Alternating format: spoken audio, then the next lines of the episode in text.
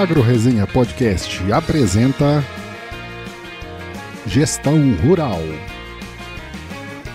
O podcast que facilita o entendimento sobre gestão de fazendas. Um oferecimento de Scadiagro, o software de gestão feito para o produtor rural.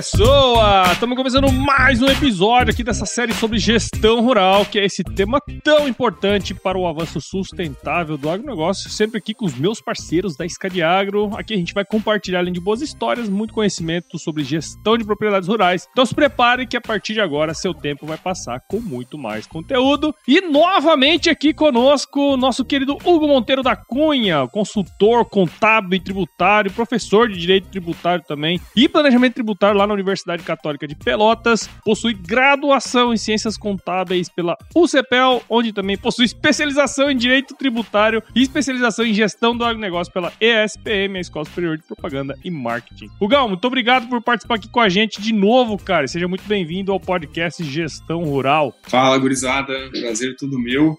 Foi muito bom aquele outro episódio. Espero que esse aqui a gente consiga tirar bastante dúvida aí dos produtores. Isso aí, cara, e vamos colocar o dedo na ferida aí de um monte de gente, né? Fiquei sabendo aí. Meu Deus. Gabriel e Jonas, como é que vocês estão, meus amigos? Não tão bem como tu, né, japonês, mas tamo aí, tamo levando. Ai, ai, ai. Não Ai, como ai, ai. você, mas gostaria, né, Gabriel Martins? Ah, sempre, um, sempre um problema, né?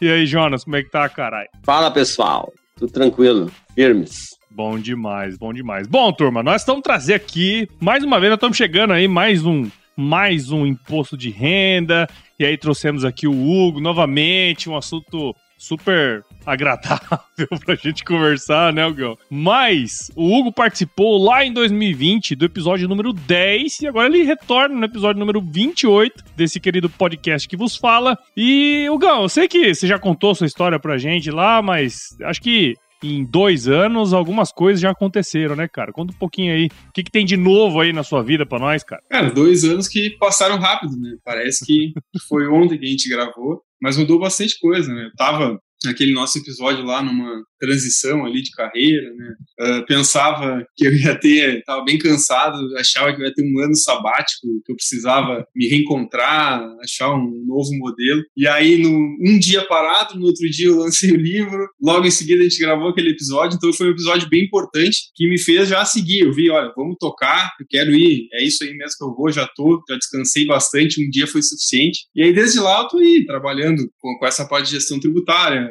focando muito na profissionalização dos produtores, sucessão, governança, com a minha sócia lá, Marielle Bife. Uh, tem um livro novo chegando, bastante curso, aula, palestra, é isso aí. Legal, Mais ou menos resumindo, foi um, foi um marco ali. inclusive nós nos encontramos recentemente lá. Você foi dar uma palestra lá em Rondonópolis, a gente se encontrou, fomos junto de Cuiabá pra Rondonópolis, né, cara? Exatamente. Fizemos lá os painéis juntos, foi bem legal aquele evento também. Exatamente, exatamente. Muito bem, cara. E, Ogão, pra gente começar aqui, de fato, né, cara, a gente trocar uma ideia, você comentou aí que lá em 2020, naquele episódio fatídico, número 10, inclusive a gente fez até lançamento do seu livro, fizemos um negócio lá no, no, no Instagram do Agro Resenha, né, cara? Você lançou a sua primeira edição, que é o novo guia da gestão rural, só que agora, pouquíssimo tempo, você lançou a segunda edição, né, cara? Conta pra gente aí o que, que tem de novo nesse, nesse guia da gestão rural que você lançou agora, segunda edição, meu? Cara, tem bastante coisa nova nesse livro, né?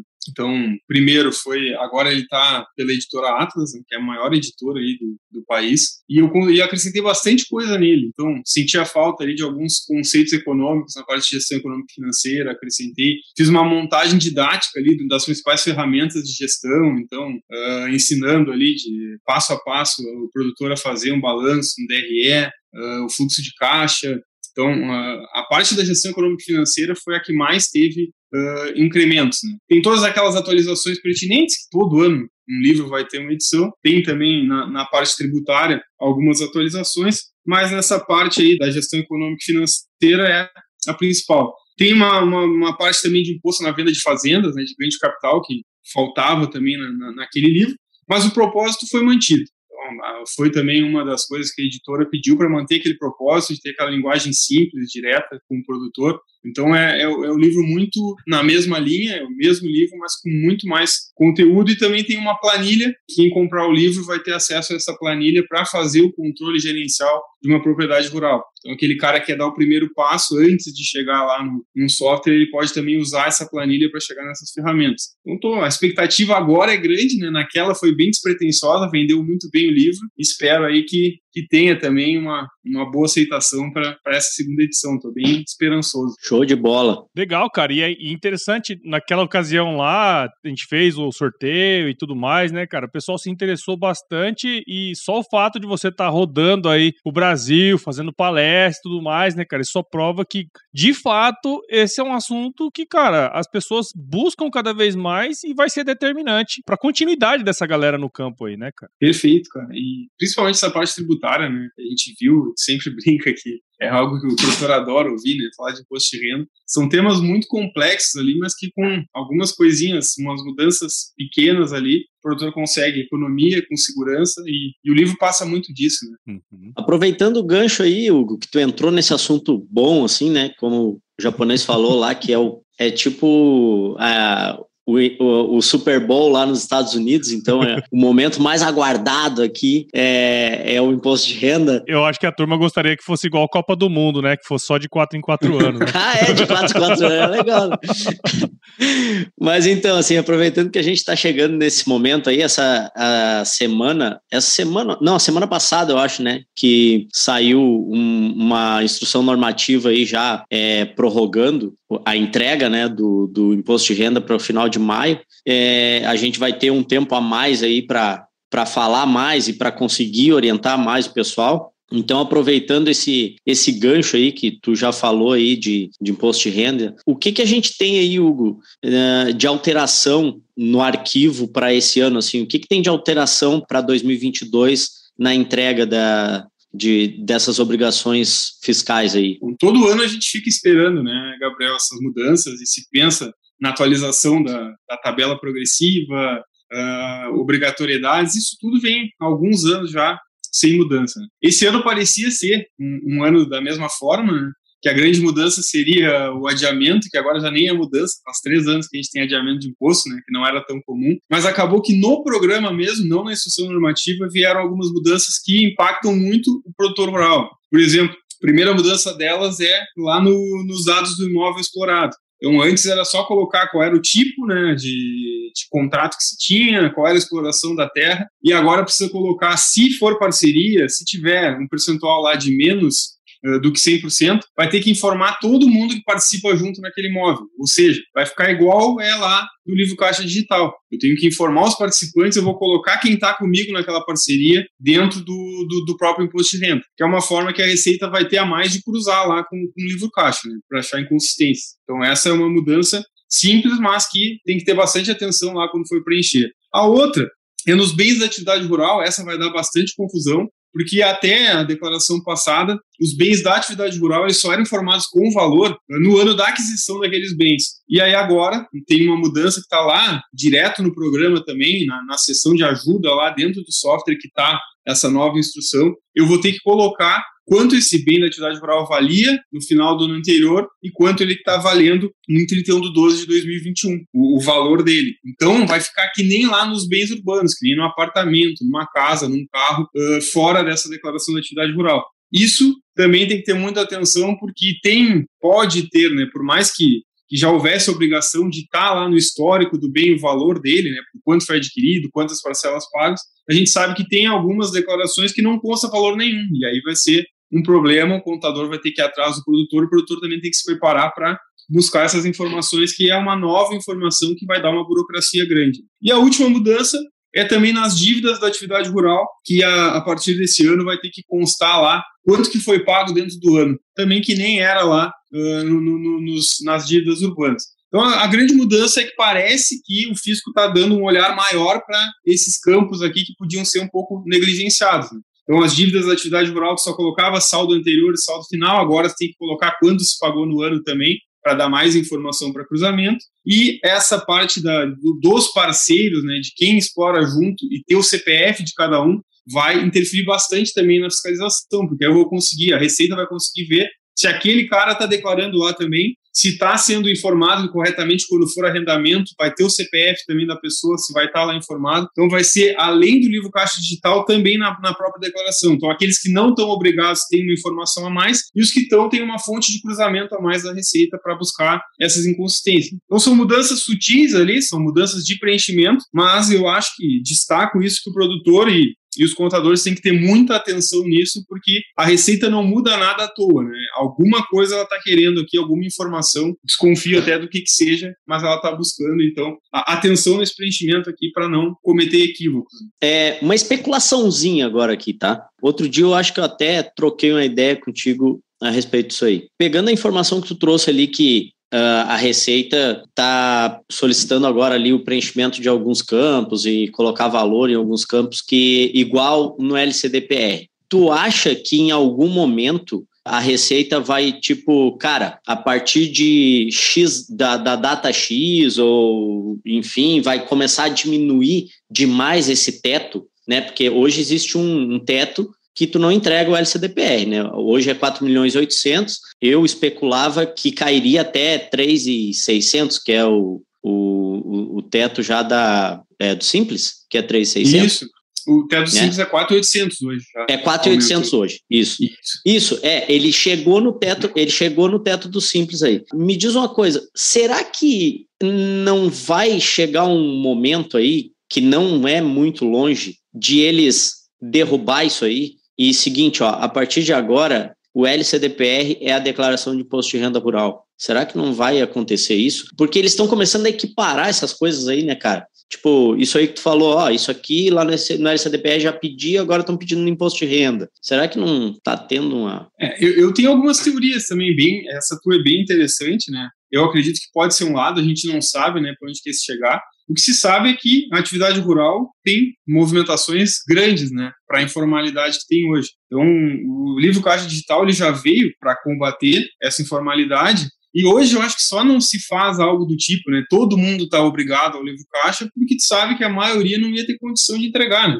A gente viu aí na uhum. operação Declarar Grãos aqui no Rio Grande do Sul que eu tinha municípios lá que era 90% do, dos produtores que estavam obrigados não, não, nem informava a declaração do imposto de renda. Então, tu imagina o LCDPR, que é muito mais complexo. Né? Mas ainda acho também que por eles terem né, largado lá com 3 milhões e 600 e ter subido para 4,800 depois, né, eu acredito que vão ficar um tempo nesses 4,800, porque justamente é o limite do simples. E a, a legislação hoje dá esse tratamento diferenciado para as microempresas e para os produtores rurais. Então, acho que vai ter essa, esse tratamento diferenciado até mudar essa legislação nessa casa do 4,800. Acho que ali eles acharam o, o o limite mais correto né, dentro da, da uhum. legislação. Mas também nada impede que vá caindo esse limite para profissionalizar cada vez mais. Né? E a gente tem que ir acompanhando. Não tem nenhum movimento atual, pelo menos eu não tenho visto, Vi que, que esse primeiro ano foi bem usado como um embrião, já se buscou aonde os produtores estão errando mais, não teve tanta fiscalização como a gente imaginava, pelo menos não, não chegou até mim, mas também isso sim, né? A gente não sabe o limite, mas que a fiscalização vai cada vez mais chegar nessas inconsistências do livro caixa digital, a gente sabe que vai chegar, né? Tendo o limite 4.800 ou baixando, a gente vai ter cada vez mais aí o livro caixa digital afetando o negócio do produtor. É, cara, esse teto aí de 4.800, ele já, como tu falou, ele já deu um, já varreu uma galera, porque o que aconteceu? Com essa alta da, da, das commodities e também até aqui no Rio Grande do Sul, a, a questão do arroz, né? A gente tem cliente que de 2020 para 2021 faturou lá 3 milhões e 100, uma coisa assim. E de 2021, né, o, a entrega do imposto de renda pra, em 2021, o cara passou de, de quase quase passou de 7 milhões, cara, por causa do, do, preço, né, do valor da, de soja, até do arroz. O arroz subiu um monte aqui, né, também o ano passado tal. Então, o, o pessoal que não entregaria no ano do ano passado para esse ano já vai ter que entregar. E aí tu imagina se o cara não está preparado, se o cara não tem um software. Porque te pega desprevenido, né? Muda um preço, lá tu passa o limite, é. cara, tem que voltar atrás e lançar tudo de novo. É isso que eu ia falar, porque o que aconteceu? Esse exemplo aí mesmo, o cara estava preparado com, com ferramenta, né? tinha o software, mas já deu um correrio tremendo. Por quê? Por causa que a gente sabe, né? Tudo que é necessário informar no LCDPR, né? Tem que informar lá é, é, fornecedor, etc. Tem um monte de informações que são necessárias para que vá correto para o arquivo. E às vezes o cara faz, faz um gerencial lá básico, um financeiro básico, e não tem essas informações. Aí tem que reclassificar tudo. E foi um. Nesse teto de 4.800 já foi uma corrida forte. É, se eles chegam a dar uma. E uma coisa, uma coisa também, Gabriel, que é interessante, a gente estava lá no evento, né? E a gente comentou justamente que era um evento de pecuária, mas a gente comentou justamente isso, cara. Alguns anos atrás, a gente pegava a arroba do boi a 90 reais e era assim, absurdo. Agora a arroba do boi tá 300 aqui em Mato Grosso, 300 e tanto. Olha só, praticamente multiplicou por três a renda do cara em pouquíssimo tempo, né? E a gente sabe que a pecuária ainda é um, a, a, a, grande maioria ainda tem, não tem tantos controles como na agricultura, que tem um pessoal que tem um pouquinho mais, ainda que precisa melhorar, mas ainda tem um pouquinho mais. Então, é, vai pegar praticamente todos os bens, né?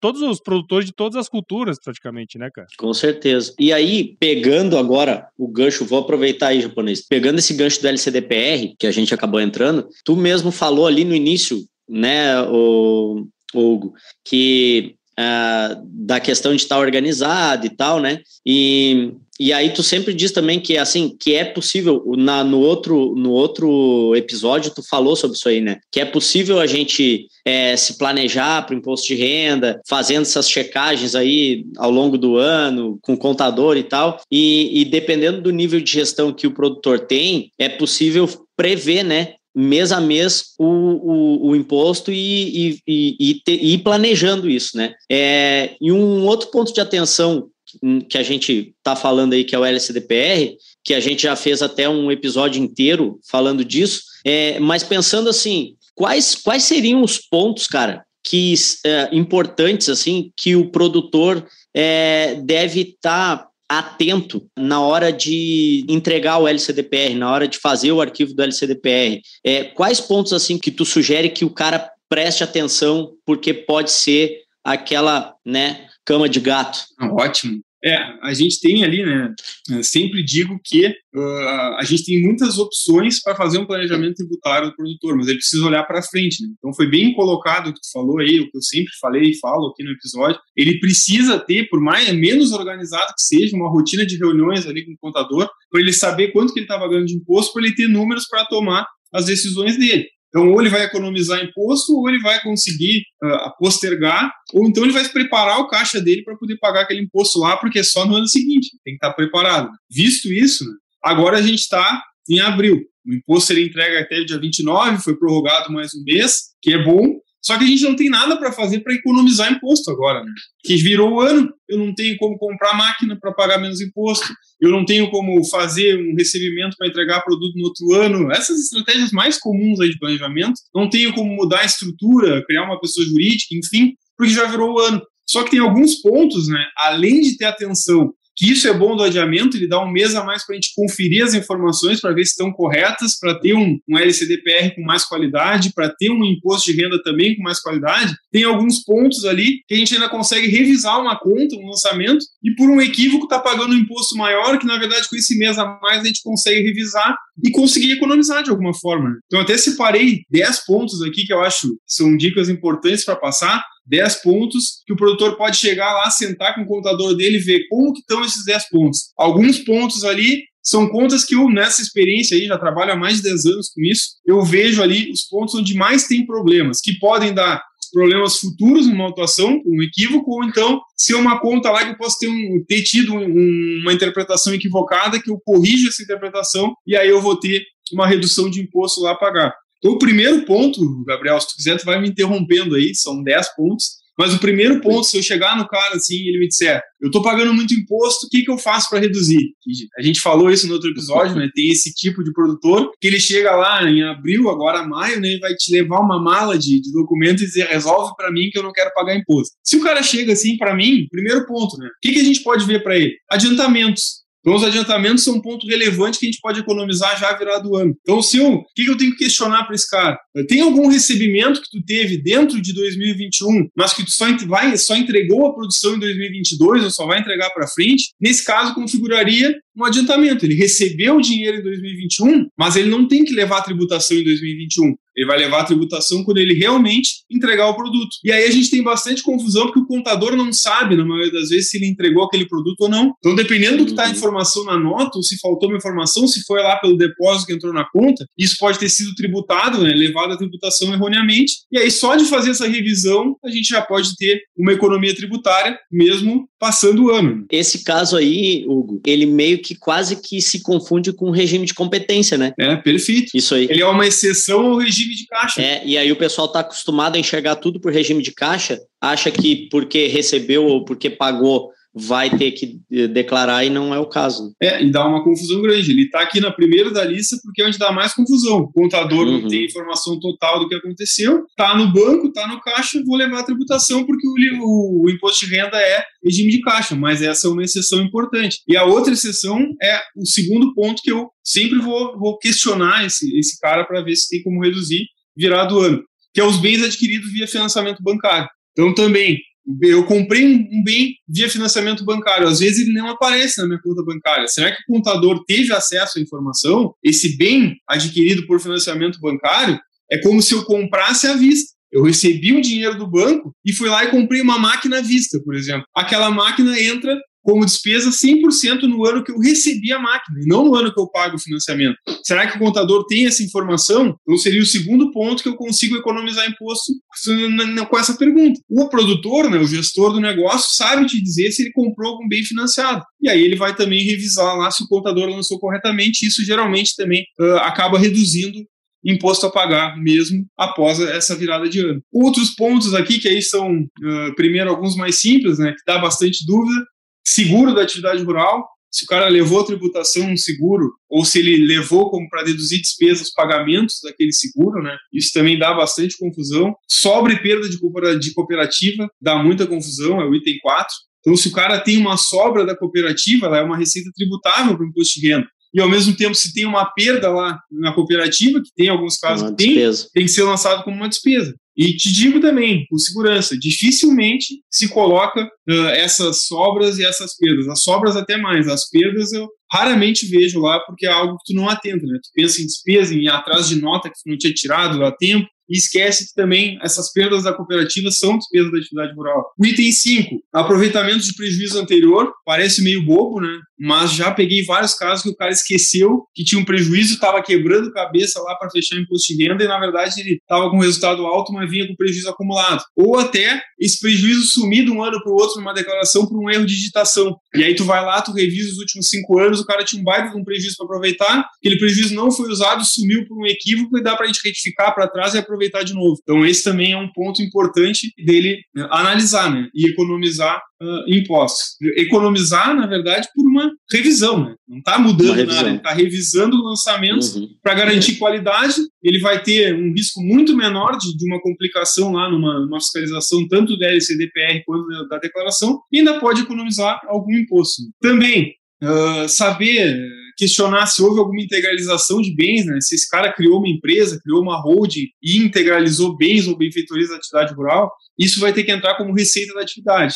E isso, às vezes, passa batido também. Aqui, a gente aumentaria o imposto a pagar, né? Porque se eu estou integralizando, se eu estou criando uma pessoa jurídica e estou entregando bens ou benfeitorias da minha atividade, é uma receita. Mas olha o problema que pode dar lá na frente. Né? Eu já peguei alguns. Se eu tiver Cara. a abertura dessa empresa, e não levei a tributação aqueles bens que eu estou entregando.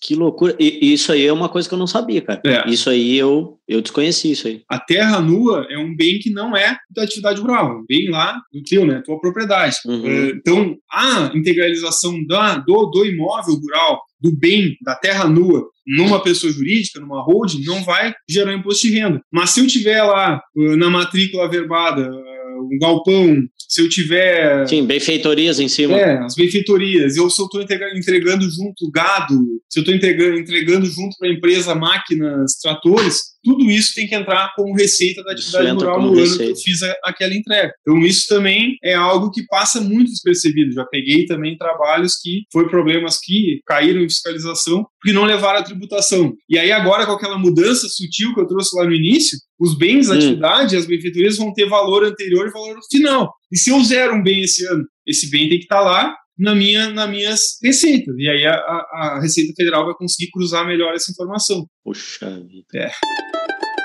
Gestão Rural. O podcast que facilita o entendimento sobre gestão de fazendas.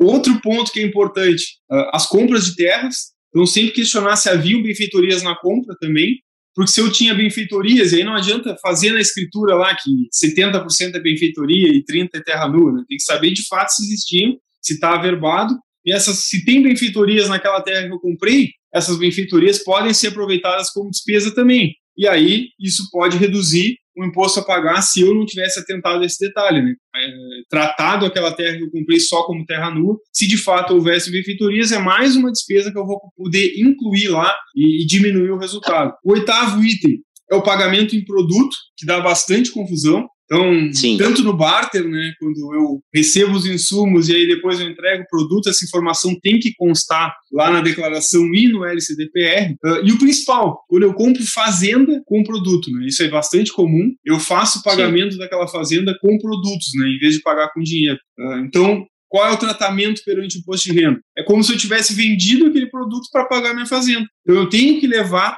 a tributação como receita da minha atividade rural esse produto que eu estou entregando. E isso dá bastante confusão e dá muito problema também com fiscalização quando esses grãos não são tributados corretamente como receita. Porque tudo é em reais, né? Dentro do Brasil. Sim. É é, então ele tem que virar dinheiro, é, mesmo que ele não, não, não vire dinheiro é, de fato, né? Mas ele perante a receita ele tem que virar dinheiro para poder aparecer na. Senão seria um negócio perfeito, né? Não precisa oferir renda, eu simplesmente passo para frente. Então tem que converter aquilo em reais, né? E vai ter que fazer, então, ah, levar a tributação. Todo grão que eu entrego é como se fosse uma venda minha. Isso é uma revisão importante a fazer também. Ah, da mesma forma, os arrendamentos, que é o, ponto de atenção 9 aqui na, na listinha que eu montei, porque os arrendamentos da mesma forma. Tem arrendamentos que são pagos em produtos, eles têm que ser levados à ah, tributação fora da atividade rural aqueles quando eu recebo. Né? Mas quando eu pago o arrendamento, seja ele em produto ou dinheiro, eu posso usar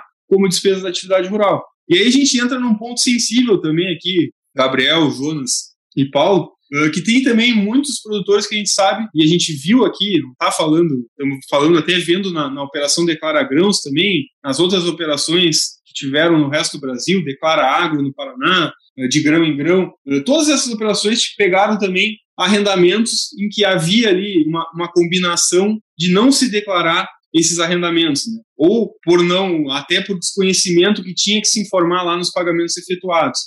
Então, às vezes a gente acaba não declarando esse arrendamento e, e aumentando o imposto a pagar. Em muitos casos, se eu não estou colocando o custo do uso da terra, o meu imposto vai ser muito maior do que deveria ser. E aí isso tem que ser colocado na balança. Eu tenho que regularizar esses arrendamentos que eu pago, eu tenho que declará-los corretamente, porque isso vai me reduzir imposto. Então é um ponto também que a gente tem que questionar. Esses arrendamentos, por que, que eles não estão sendo declarados aqui? Ah, é equívoco, eu não sabia. Então vai colocar lá como despesa. Ah, eu não tenho contrato, mas tu tem um contrato, nem que seja de boca com aquele cara. Tu não tem como estar tá pagando uhum. um arrendamento sem ter alguma relação. Então vai ter que informar, infelizmente tem que constar lá para tu poder, além de reduzir imposto, evitar uma multa lá de 20% sobre o valor que está pagando por não ter informado nos pagamentos efetuados. Então por isso que eu acho que o arrendamento também é um ponto fundamental para fazer essa revisão. E a última, o item 10, ele vai corroborar com todos esses outros nove que a gente viu, que é fechar o caixa da declaração antes de transmitir para o fisco, que é o cálculo ali da disponibilidade fiscal. O que, que é isso? Eu não posso adquirir bens, aumentar patrimônio, sem que eu tenha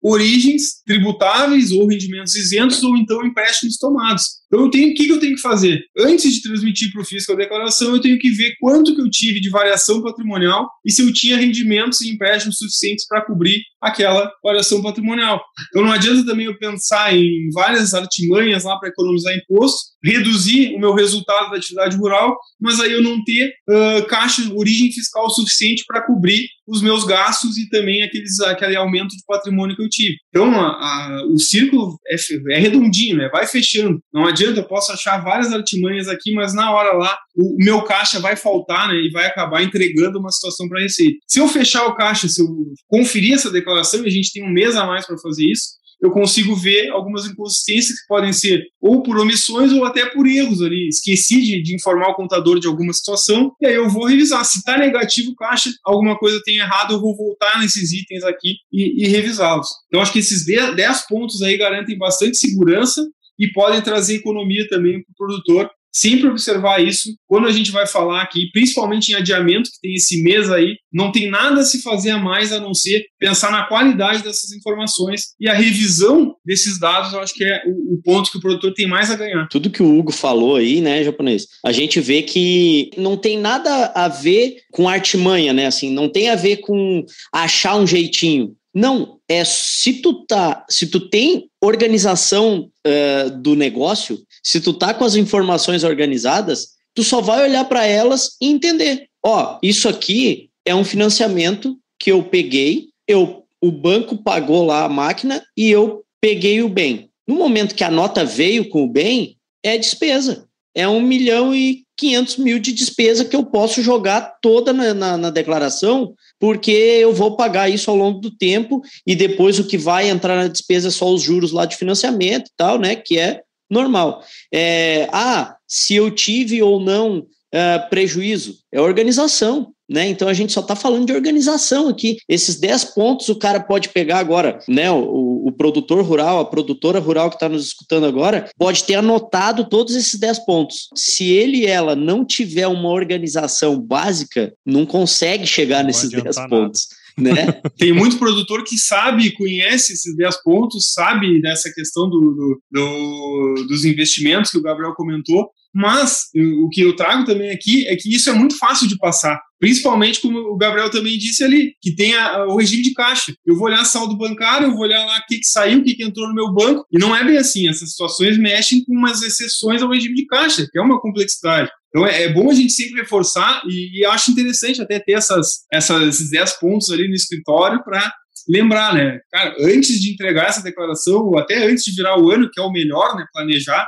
pensar como é que tá esse, esse, esses pontos aqui para a gente ter uma, real projeção de quanto vai se pagar no ano seguinte. Exato. É, eu, eu, ia ju comentar justamente isso aí, cara, porque é o seguinte: é, é, muitas vezes, é, por movimentar uma grana violenta, né, cara, a gente tem uma, uma grana violenta que movimenta, ainda mais com o aumento das commodities. É só olhar pro PIB aí, né? Exatamente. É, teve uma movimentação maior. O que muitas vezes me parece, né, e acho que a gente até já conversou com isso em off, sobre isso em off, é que muitas vezes a Receita pensa que o cara faz de má fé, né, de não fazer e tal, mas não é, cara. É, é que o cara não sabe. É, é ignorância ele mesmo, viu. vezes. É, ele nem viu, nem sabe que existe esse negócio, e sempre fez assim, e agora provavelmente vai ter que caminhar um pouco mais rápido nesse, nessa questão de organizar as informações e tudo mais, né? Porque é o que você falou, né, Gabriel? O negócio é só organizar, cara. Se tiver tudo organizadinho, você cara, chega lá e faz, né, cara? O professor Ortiz, que gravou com a gente também mês passado, um dos cursos que ele faz, a gente tava. Porque daí o, os cursos dele não são gravados, assim, né? É, é tipo aqui, né? É ao vivo tal, fica gravado depois para tu poder assistir, mas é, ele sempre faz uma aula bem dinâmica. E aí, num dos, do, do, numa das aulas que, de um dos cursos que eu fiz com ele, eu lembro que chegou nesse lance de. Ah, tem que tem que ter né tem que ter dinheiro tal que ele, ele defendia que cara tu tinha que ter dinheiro em caixa tal né aí um, uma produtora rural, inclusive, é, é, que estava na aula, ela falou assim: Ah, mas daí, cara, se eu tiver dinheiro em caixa, aí, pô, aí a, o imposto de renda vem e me come pela perna, não sei o que e tal. Daí ele, ele levantou um ponto interessante, assim, ó, mas quem é que disse que é ruim pagar imposto de renda? Perfeito. E aí, cara, foi a mesma coisa que, tipo, jogar um, um balde de água gelada no braseiro, assim, né? Fez aquilo. Tsh, e aí todo mundo quieto, né, cara? E aí ele veio e Aí ele deu uma aula em cima disso aí. Por quê? Por causa da organização. Ele falou: ó, o que a gente está falando aqui é de organização. E, e assim, tu só vai ter problema com o imposto de renda, assim, tu só vai ser ruim tu pagar imposto de renda se tu não souber porque tu tá pagando e tal, né? Se tu tiver desorganizado, não sei o quê. Porque daí o que, que vai acontecer? O cara vai chegar lá no final e vai ter um imposto para pagar de uma grana que ele não sabe onde é que tá. Por quê? Porque ele não sabe mesmo, né? Passou, ele não viu, não tá organizado tal. E aí ele perde também esses 10 bondinhos aí, esses 10 bonde que o, que o Hugo colocou, ele perde também, porque Sim. ele não tem organização. Exato. Então, assim, por isso que a gente bate em cima do negócio da gestão, né, cara? E que o é. Hugo sentiu falta lá na primeira edição do livro dele, que ele falou no início ali. Ó, eu senti falta de falar pro cara como é que o cara faz um DRE, como é que o cara faz um fluxo de caixa, como é que o cara faz um balanço e tal. Por quê? Porque isso é o básico, negão. Entendeu? Tu tem que ter isso aí, porque senão é, não consegue usar essas ferramentas, né? De que, que, Cara, que e, pode. Não, e essa, essa questão aí eu acho que é um grande problema que às vezes a gente também não se dá conta, né? Uh, e por isso que eu trago aqui algumas situações de revisão que vão dar até mais imposto, mas vão dar mais segurança. E a gente fica pensando nisso, né? Eu não quero pagar imposto, a gente pega muito produtor, ah, não quero pagar imposto, quero reduzir imposto, não quero pagar imposto. Mas se for pensar, né, um planejamento perfeito, aquele que não paga imposto, o cara pode estar tendo um baita prejuízo lá e tá quebrado, inclusive, né? Então, se o cara tá não. pagando imposto, cara tá pagando imposto e... porque o negócio dele tá indo bem, né? Na maioria dos casos. E né? o passivo, né, cara? Porque assim, ó, tem, tem dois detalhes aí, né? Ah, nessa questão da organização para não pagar imposto. Ah, se eu comprar uma máquina, eu posso integralizar ela ali e tal, e não vou. E ela vai entrar inteira como despesa. Mas assim, se eu não tiver organizado, aí tem um monte de problema que eu vou estar tá gerando com a compra das. Mesmo que eu tenha o dinheiro para pagar ela, mesmo que. Sim, eu preciso daquela máquina, né? Eu tenho escala para aquilo tal. E tudo isso vem antes, né? Tudo isso vem antes nessas ferramentas que tu falou, que tu colocou lá no teu livro agora, por exemplo. E isso eu sempre falo, né? Para tu tomar uma decisão tributária, tu tem que analisar antes teu fluxo de caixa, tu tem que analisar teu DRE, tem que ver as depreciações que estão lá, né? Tu tem que analisar teu balanço patrimonial. Tu tem que ter o máximo de números com ferramentas montadas de forma simples, né? Não precisa ser nada muito elaborado, mas tem que claro. ter subsídio. Não adianta pensar todas as decisões tomadas por uma questão tributária. E tu vai quebrar. Tu não vai pagar imposto, mas tu vai pegar muito financiamento para economizar imposto, vai ficar pagando juros, vai chegar uma hora que tu vai quebrar, né? Então eu sempre digo que o produtor ele tem que pensar mais em médio e longo prazo, né? porque às vezes também eu, eu, falei isso até no outro episódio e trouxe um exemplo com números ali. O cara pode estar tentando isso. economizar o imposto agora, ele acha que está economizando 27,5 e na verdade ele está arranjando um passivo de 70% do resultado dele para frente. Exato. Eu, então, eu ele ia, que pensar até, e planejar esse médio e longo prazo. Eu ia até te pedir isso, Hugo, agora, que é o seguinte: para cada uma conta rápida e bem clara, assim, para quem está nos escutando e quem está nos assistindo, que esse é o primeiro episódio que vai para o YouTube, né, japonês? Positivo. E assim, para cada mil reais que ele teria que pagar de imposto e ele não paga por erro, por, por negligência, por não querer declarar, por fazer sacanagem, por qualquer coisa, para cada mil reais que ele não pagou de imposto,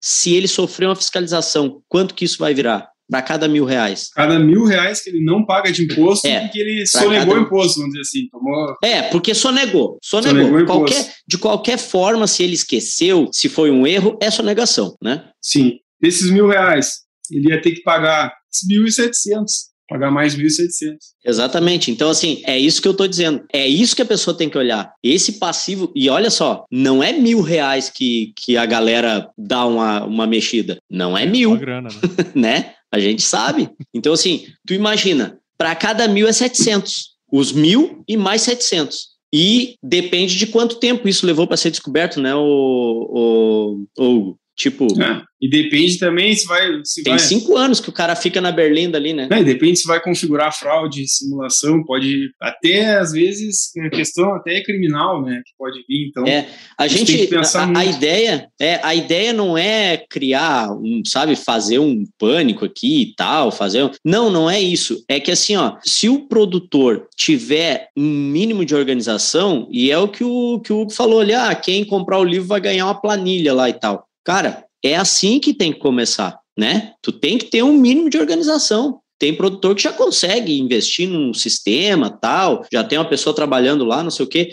mas tem produtor que não. Mas o cara tem que ter organização. E, e assim, com os preços que a gente tem aí de commodity e tal, cara, não precisa ser um mega produtor hoje para chegar no nível, no faturamento bruto, porque o LCDPR, galera, é em cima do faturamento bruto, bruto. é em cima da receita bruta, não é da receita líquida. Né? É então, assim, receita bruta de 4 milhões e 800 mil não é difícil de alcançar, a gente sabe, a gente está né, no meio aí, e então, assim, o que a gente está fazendo aqui é tentando trazer um, um, uma luz para esse assunto, porque é um assunto sério. É um assunto sério. É, tem três coisas aí ó, que estão impactando diretamente no, no, nos resultados e na vida do produtor rural. Os custos de produção, que tem aumentado bastante, né? É, eu, tive, eu tive fazendo uma análise dos números aí, 44%, cara, de aumento, em média, por hectare uh, de soja,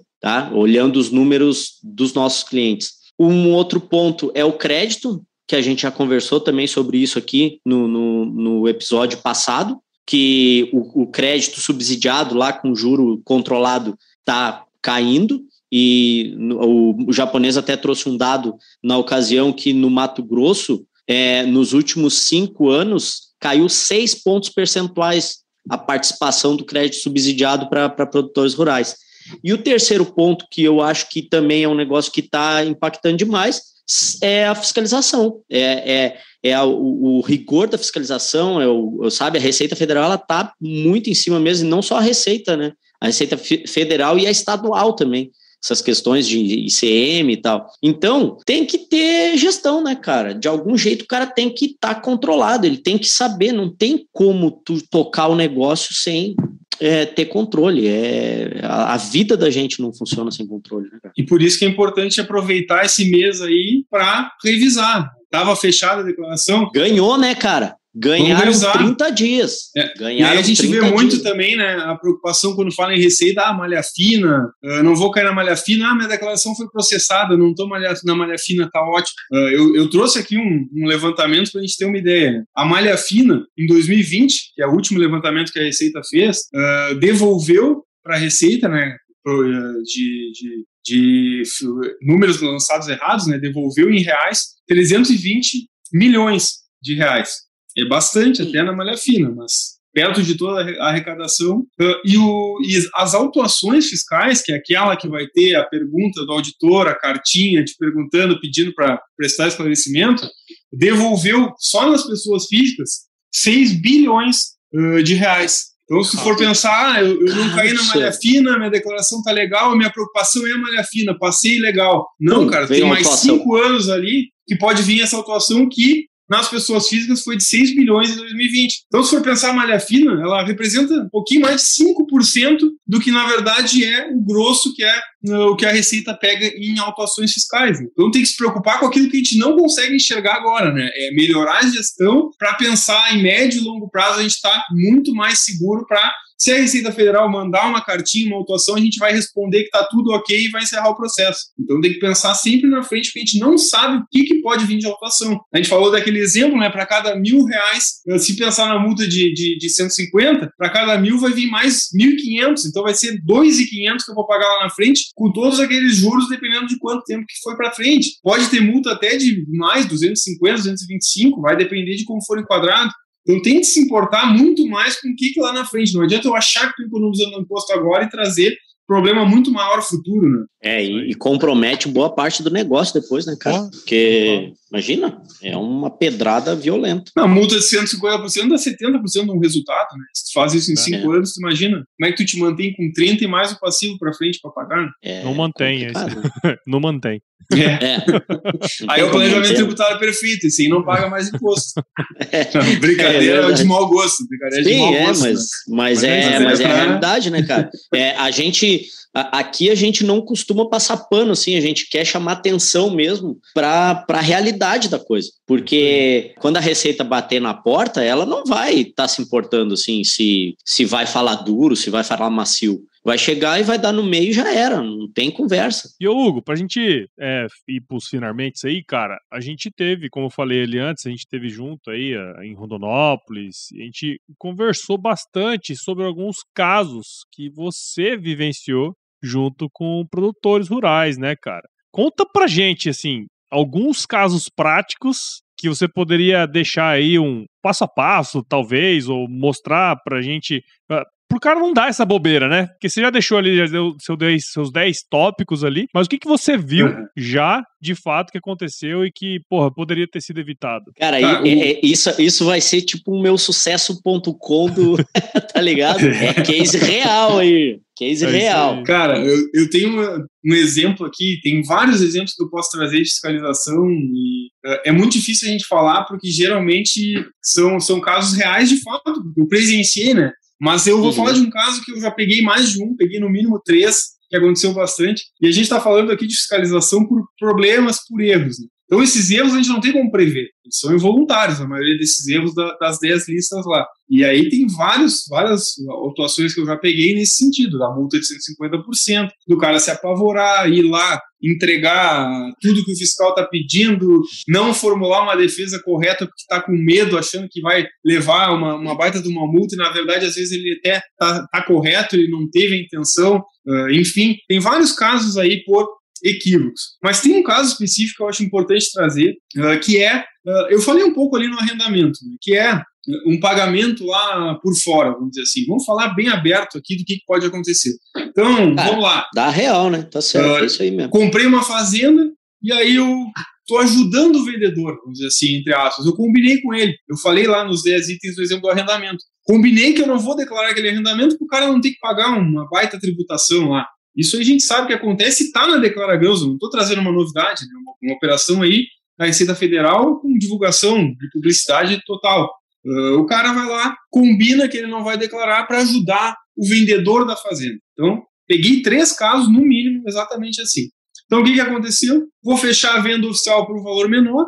Aquele cara, o vendedor, vai declarar por um valor menor e a diferença eu vou entregar em produto para ele e ele vai vender lá como se fosse produção própria. Então, não estou ensinando ninguém aqui a fazer planejamento tributário. Estou falando de algo que não dá certo e vou dizer o porquê que não dá certo. Beleza, eu estou ajudando, é uma questão negocial, claro. Vou fazer um bom negócio, vou ajudar o cara e vou ter também uma, uma contrapartida ali dentro de uma questão negocial. Beleza, fechei entre as partes, tá beleza. Comprei a fazenda, já estou aqui. Lá no terceiro, quarto ano, a Receita manda uma cartinha lá uh, para aquele vendedor porque em alguma coisa de todos aqueles processos lá que a gente trouxe aqui, né, de todo o processo de fiscalização dos cruzamentos de dados, algo chamou atenção. É a Receita pediu esclarecimentos. Nesse caso, e alguns casos que eu já vi, três iguais, o que, que aconteceu? O vendedor, ao invés de entregar a escritura ou aquele contrato lá com valor menor, entregou o contrato que era entre as partes, aquele contrato secreto com o valor total daquele imóvel. Caso real. Então, o que, que aconteceu? O vendedor se lascou, né? Porque ele, ele que queria, ele foi o favorecido daquele negócio e está entregando o ouro para a Receita. Na primeiro momento, a primeira vez que eu peguei a situação, eu também pensei, vá, vai dar um baita prejuízo para esse cara lá que, que vendeu a fazenda e achou que tinha economizado. Só que por que, que eu estou contando esse caso? Sabe quem que no fim do processo teve o maior prejuízo? O cara que estava comprando a fazenda e tentou ajudar o vendedor. E aí agora eu explico por quê. Esse cara que comprou a fazenda, ele estava entregando a produção, estava entregando os grãos para aquele cara lá, o vendedor. Qual foi o que o vendedor uh, sonegou de imposto? Ganho de capital. Ele pagou um valor de ganho de capital a menos. Ganho de capital na época era 15%. Beleza, ele pagou a diferença dos 15% com uma multa, pagou imposto. Só que ele conseguiu abater daquele grão que ele recebia e vendia como se fosse atividade própria dele. E não era. E ele pagava quanto naquela venda? 27,5% do resultado.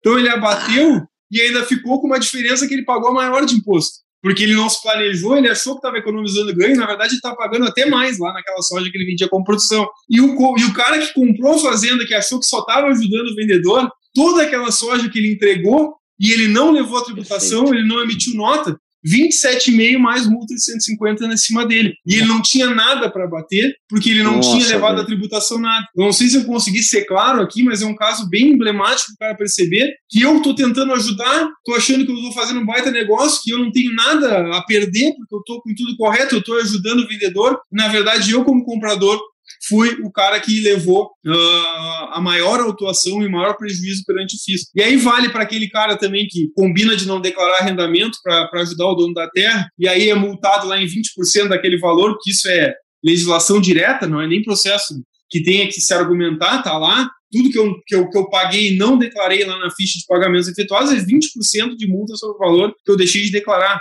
Então, tudo isso é para conscientizar, né? Que a gente tem que estar ciente das operações, também planejar a venda desses imóveis, porque nesse caso aqui o cara podia nem pagar imposto sobre ganho de capital lá, ou pagar um valor menor do que ele realmente pagou lá na, na venda daquela soja. E o comprador achando que estava ajudando, o cara que não estava ajudando foi o maior prejudicado que teve a autuação maior. Então, cuidado quando a gente for fazer, pensar sempre na segurança, fazer a operação da maneira correta porque aí a gente vai ter no máximo o que o Gabriel falou, pagar bastante imposto, mas sabendo que a gente está tendo um resultado bom, se está pagando imposto, está tendo um resultado, e que lá na frente a gente vai manter esse valor conosco, não vai ter uma surpresa de uma autuação, ter que pagar um valor que não se tem mais no fluxo de caixa, que aí pode quebrar o negócio, né, que são valores expressivos, como a gente comentou aqui. Cara, que treta, hein? E, e aí, tipo assim, tu veio com três, né, cara? Então, assim, se tu já pegou três, assim, é um negócio que é muito comum, talvez, de acontecer, né? E como muito tu falou, assim, se o cara não tem uma orientação boa, né, de algum profissional, tá acostumado com, com, com isso, não faz uma defesa, tal, achando que, não, se eu fizer uma defesa, os caras vão, já vão achar que realmente que eu tô de sacanagem e tal, porque eu tô fazendo a defesa. Não, mas a defesa é necessária. Não. E aí tu vê nesse caso, se o cara fizesse uma defesa ruim, esse vendedor era, era o cara que ia ser maior prejudicado. O que, que ele conseguiu fazer? Quem ele contratou para fazer defesa? Ou ele pensou, cara, eu já paguei lá, eu vou tentar uhum. bater. Então, uh, isso aí pode ser que se eu for fazer, como eu falei, na ânsia de responder rápido, fiz porque eu estou apavorado, eles falaram que processo crime, eu vou entregar tudo que eles querem, eu não explico como foi a situação. Esse cara explicou como foi a situação e aí ele conseguiu pagar menos imposto do que aquele cara que tinha ajudado ele no caso. Claro, virou um problema entre eles, né? Ele, era uma questão que eles tinham fechado no boca a boca, mas na hora de, de, de acertar com a receita, cara, aí não tem essa questão, né? Cada um vai fazer a melhor forma possível para si. Cada um fez a sua defesa e aí a fiscalização. E outro ponto importante que a receita chegou nesse comprador através de uma fiscalização de um outro assunto lá do vendedor, nenhuma delas. Isso agora que eu lembrei até, era um outro assunto que ela estava fiscalizando analisando e ela pegou, opa, e essa compra aqui, vamos lá olhar, essa venda aqui, perdão, vamos lá olhar como é que foi esse cálculo desse ganho, e aí Flagzinha lá. comprador, né, que já estava lá quase fechando a prescrição, teve que voltar e pagar lá toda, e foi uma atuação bem pesada, Uh, um, os dois casos ali eu acabei acompanhando, o terceiro caso não participei da, da, defesa, mas deve ter sido na mesma linha aí, que todos eles não eram clientes meus, né, para ficar bem claro também, foram pessoas que procuraram quando já estava estabelecido o problema, né. Então, uhum. geralmente, quando é alguém que me procura antes, a gente já orienta tudo isso. Quem me conhece sabe que eu sempre vou, eu não sou um cara que acha que, que, é um garantista do fisco, assim, que pensa que o cara tem que sempre pagar o máximo imposto possível, mas ele tem que ter organização e fazer correto. Tem muita forma de planejamento tributário dentro da lei, cara. Então foge disso, foge dessas artimanhas, Sim, porque aí exatamente. vai ser bom para todo mundo. Tu tem que pensar fora da caixa, tu tem que achar estratégias planejamento tributário não é fazer o óbvio, mas ao mesmo tempo também não é fazer isso aqui, que isso aqui é óbvio que não vai dar certo. Mas sabe, Hugo, é muito importante assim, expor assim essa, esses casos, cara, porque é, sempre tem um milindre, né, até de falar às vezes nessas coisas, mas é muito importante porque a gente nota a dificuldade que o produtor está tendo de se adaptar a essa nova realidade de fiscalização, né? É, esses modos de operação aí uh, antigos e essa sabe, essa, essa esperança de que não vai acontecer nada, não, isso aqui não vão me encontrar, ah, isso aqui tem uma auditoria, não sei o quê, é, sabe, está demorando para o pro produtor entender que isso não é mais assim, sabe? Não é, não é primeiro entrega a declaração, depois diz como é que foi, sabe? Agora a gente já, já diz como é que foi é, quando entrega a declaração. Né? Quando entrega lá o, o LCDPR, a gente já está dizendo tudo que aconteceu. Tudo que for fora daquilo que a gente disse, né? Depois a gente vai ter que explicar muito bem explicado. E tá muito difícil de ver o produtor aceitar isso, né? Entender que, cara, é, mudou, as coisas mudaram. Então, acho que expor esses casos aí é muito importante, assim, é, é pode ser chato, assim, para alguém escutar, mas a gente é. tem que expor, cara. É, é, a gente deve ter pego muita coisa já, assim, nesses últimos três, quatro anos aí agora já. Esses dias eu até vi uma charge aí na internet, né, que dizia, não lembro bem assim, mas era o cara lá, não era um produtor, mas o contribuinte pra, na frente do, do fiscal da Receita. Ah, quanto é que eu tenho que te pagar? Aí o cara dizia, tu que tem que me dizer quanto eu tenho que te pagar. e aí, ah, mas quanto? Me diz que eu te digo se tá certo. Não, mas então tu sabe quanto tem que te pagar? Me fala quanto eu tenho que te pagar, cara. E na verdade é isso, é pior ainda. Eu vi essa chargezinha muito boa. que tu tem que pagar. Ela sabe. A Receita já sabe tudo, ela só quer ver se tu vai te embananar lá é. falando alguma bobagem que é aquela atuação lá. Olha o crédito tributário, 6 bilhões em 2020, cara. Isso aí é coisa que tu é erro que, que, que dá benefício futuro. É tipo a máquina da mentira, aquela, né, cara? Que o cara, quando começa a calibrar a máquina, né? É, teu nome é Hugo Monteiro da Cunha? Não, né? Tipo, tu é casado? Sim. Tem filho? Não. Pá, o negócio, o é. cara vai, ele vai entregar, né? Assim, ali ele calibra. Ah, beleza, agora é. Só que a Receita vem calibrando a máquina a ó é. há muito tempo. A máquina tá calibradinha, agora é só isso aí que o Hugo falou, né? E, ô Hugo, deixa eu fazer uma pergunta que não estava aqui até eu não, a gente não tinha notado para fazer essa pergunta, mas na, no, no episódio que a gente gravou contigo, lá no episódio 10, tu falou assim, ó, se eu fosse um auditor da Receita, eu ia olhar para isso aqui na hora, que é aquela questão do do caixa em trânsito lá, né? Uhum. E, e aí, cara, tu, tu, tu chegou a ver alguma coisa a respeito disso? Tu continua com a mesma opinião? Que que, que, que tu... Cara, continuo com a mesma opinião. Se eu fosse um auditor, ia ser a primeira coisa que eu olhar. Tudo que é operação obscura vai ter que estar tá lá, porque é a conta que eu consigo lançar. Só que é aquilo que eu disse, né? Claro, não posso estar errado, pode ter algumas autuações pontuais, mas pelo que eu vejo assim no macro, a Receita praticamente está fazendo ainda um teste com o produtor, sabe? Uh, tipo, ela sabe aquilo que a gente falou, ela sabe que tem que pagar, mas quer ver o que o cara vai dizer. Então ela sabe que as informações no início estão muito erradas, cara. Quem tem um bom software, quem faz o acompanhamento, quem está organizado, vai ter as coisas corretas. Mas tem muita gente que teve que ir às pressas, como a gente comentou ali, peguei muita gente me ligando apavorado. Descobri que eu tenho que enviar o livro caixa ano passado. O cara me, me, me soube que ia ter que enviar em 20 de maio e ele não tinha software. Então isso acontece, aconteceu muito. Né? Então ele sabe que tem muita coisa errada e eles agiram no passado muito na conscientização, né? Pegaram as principais contas com erro, fizeram carta uh, aberta, né? Não mandaram carta para o contribuinte, alguns até podem ter mandado, mas fizeram reuniões aí com o Farsul, Senar, com outros órgãos para conscientizar. E aí eu acho que no momento que passar, cara, agora tem que rodar. Esse cara agora não pode mais dar desculpa que ele não está acostumado com essa automação de dados. Aí eu acho que vai ser a hora que os caras vão vir. E lembrando, né? Geralmente a fiscalização vem no quarto ano. Né? Esse caso que eu trouxe de exemplo, no quinto ano ele não poderia mais cobrar. O cara veio no quarto, ele vai buscar tudo lá. Então, isso aí pode acontecer também. A gente pode estar numa fase de teste, mas que não seja também paz e amor assim, né? Lá na frente, quando estiver perto de prescrever, aí os caras vão me olhar. Mas respondendo objetivamente a, a, tua pergunta, eu ainda não vi. Mas vai, uhum. vamos ver no, no, podcast futuro tipo, aqui. Acho que a gente vai então chegar com alguma atuação eh, nesse sentido aí no Menores em Trânsito. E o cara, quando descobrir isso, ele vai estar com passivo de quatro anos, né? Sim, ele, vai, ele é pode estar quatro anos fazendo coisa errada já. Ele, ah, não, não deu nada. Você tá fazendo uma poupança uhum. lá. Tipo, o que o Hugo falou aí.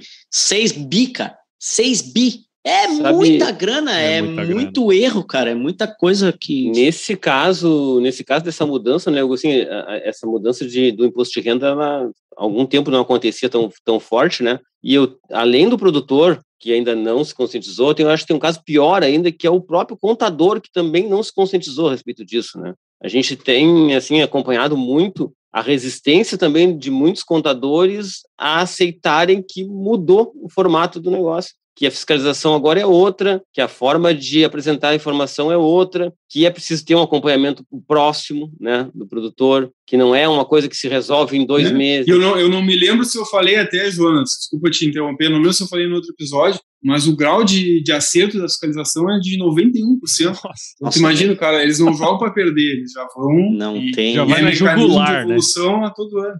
É. Já vai na jugular. Então, cara, não tem mais esse modelo, a gente está falando abertamente aqui para ajudar o produtor. Não Até peço desculpa se alguém se sentir ofendido, a gente não tá falando, criticando ninguém. Não, eu pego não, muita não. gente assim que, que vem falar comigo para me contratar, porque está precisando de ajuda, e aí me fala comigo como se fosse um padre, assim, se confessando os pecados. e, e, cara, a gente sabe que isso é o que existe no agro porque é um ambiente que favorece a informalidade, e na maioria dos casos o cara não sabe que está fazendo errado, porque a vida inteira ele fez assim, o contador orientou ele a fazer assim, pego muita gente que é assim, cara, mas agora que está me dizendo isso, porque até o ano passado meu contador, que era o contador antigo lá, que vem desde o meu pai, do meu avô, ele nunca me disse isso.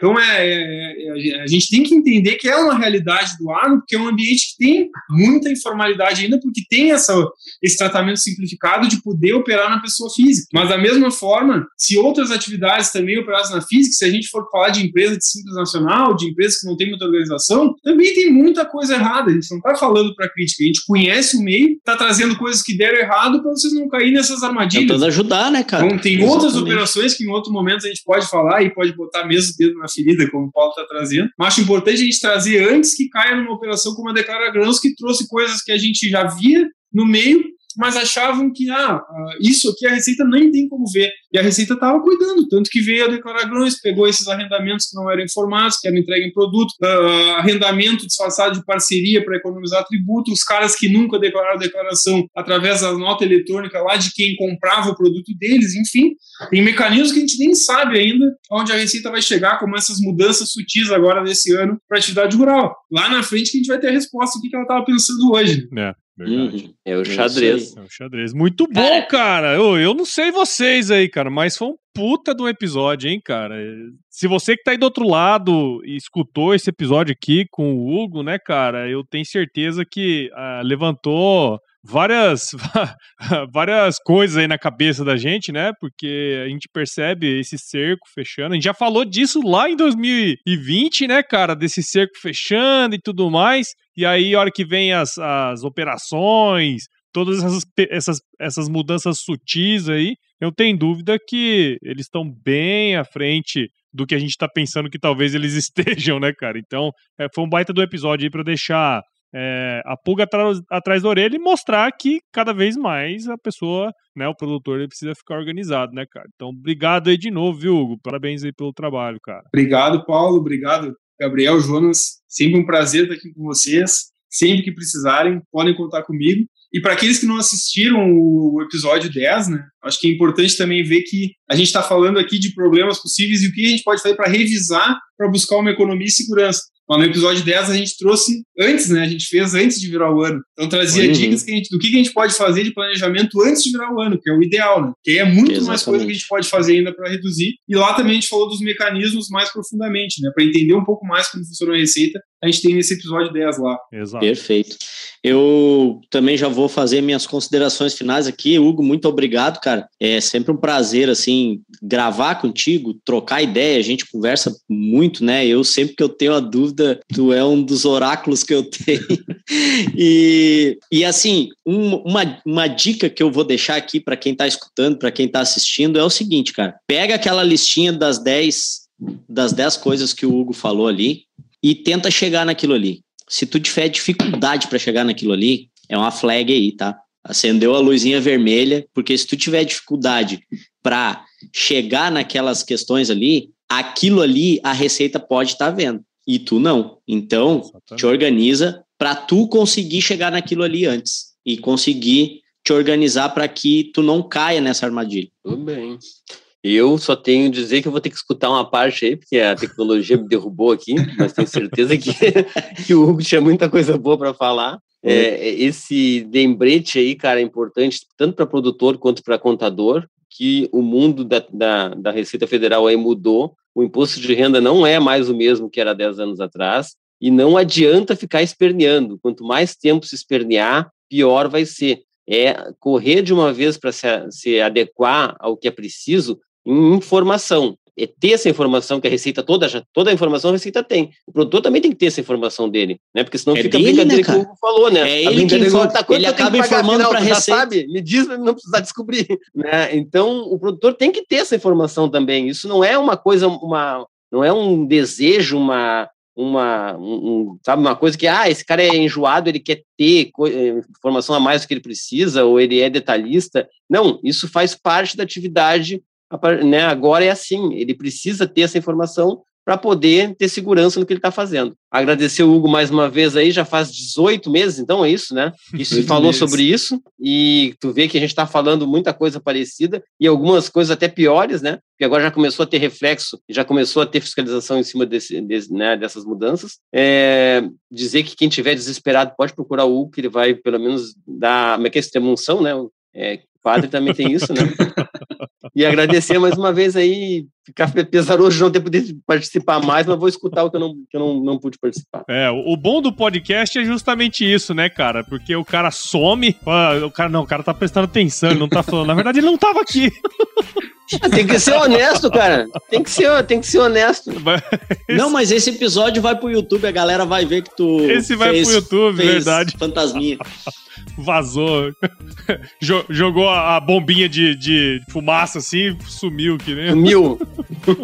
Ô, japonês, é só pergunta para ele, japonês. Ele sabe. Já. É, ele sabe, ele sabe. Pra finalizar. Ele sabe, ele sabe. Pô, se ele sabe tudo isso que ele falou para nós, isso aí, ele já sabe do outro episódio. Já. É, tu falou isso para ele quando tu teve com ele agora em Rondonópolis? Claro, não? claro. Deu a dica? Não, mas sabe. ele já fez um episódio aqui, ele já sabe. Ele já sabe. Hum. Vai lá, Hugão, vamos, vai. Vai falar o seguinte, cara. Responde aí a primeira coisa que vier à sua cabeça, tá certo? Se chover. Não precisa molhar a horta. Ah! o, cara, o cara abriu o olho assim achou que a gente ia fazer alguma coisa. Ele fez um suspense assim, né? Andam ah, e aí todo mundo, nossa, será que vem o que é, o que é pra mim mesmo?